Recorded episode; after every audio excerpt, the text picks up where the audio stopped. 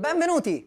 Oggi vi parliamo di un altro gimbal, lo Xeon Crane 2. Veloce da stabilizzare, buona fattura, batterie durature, economico, app per smartphone dedicata, remote control per le camere su cui lo montiamo, veloce nell'utilizzo e comodo nella trasportabilità. Praticamente è un gimbal che a primo impatto non ha difetti. Come i suoi rivali di mercato, non è dotato di micrometrie. Questo significa che non possiamo fare una stabilizzazione precisa come sui gimbal più grandi, ma comunque la fase di bilanciamento risulta essere veloce e non troppo complicata. Una cosa da non dare per scontato rispetto a questo gimbal è che ha un display, cosa che ci permette di navigare agevolmente all'interno del menu. Una volta acceso, possiamo entrare nelle tre modalità di lavoro. E la prima che ci troviamo eh, davanti è la modalità PF, vuol dire che segue il pan ma non segue il tilt. Premendo una volta entriamo nella modalità lock, ovvero tutto è bloccato.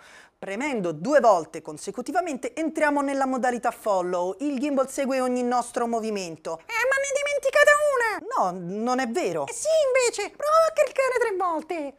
Morti, hai ragione. Cliccando tre volte entriamo nella modalità selfie. Piacerà a chi si occupa di vlog.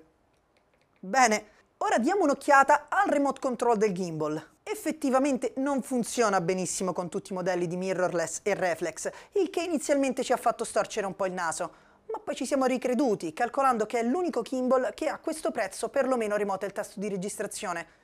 Comunque, prendendo come esempio una camera con il quale funziona tutto alla perfezione, per esempio una 5D Mark III, ci rendiamo conto come sia semplice la connessione tra i due dispositivi.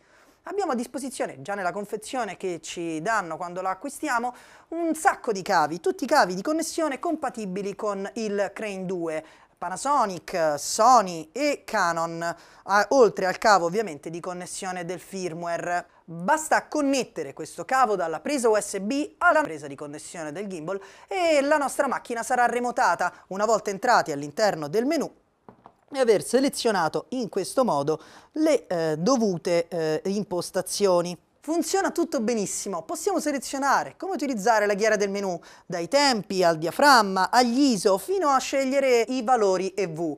I tempi di risposta non sono tra i più veloci, soprattutto per quello che riguarda il fuoco. Questo significa che potremo trovarci in difficoltà lavorando con profondità di campo troppo corte.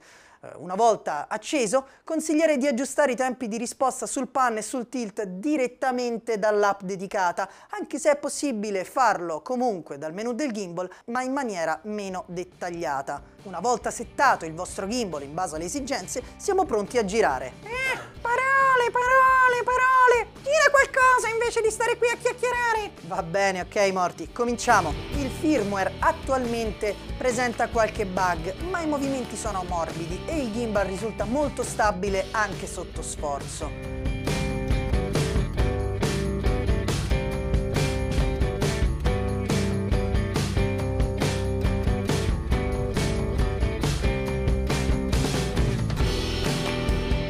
Siamo soddisfatti di questo gimbal che rientra nella fascia di mercato dei videomaker che hanno bisogno di uno stabilizzatore economico e che si occupa dei documentari che ha bisogno di un sistema leggero e veloce per girare, ma è anche uno stabilizzatore che strizza l'occhio a tutti quelli che si occupano di vlog.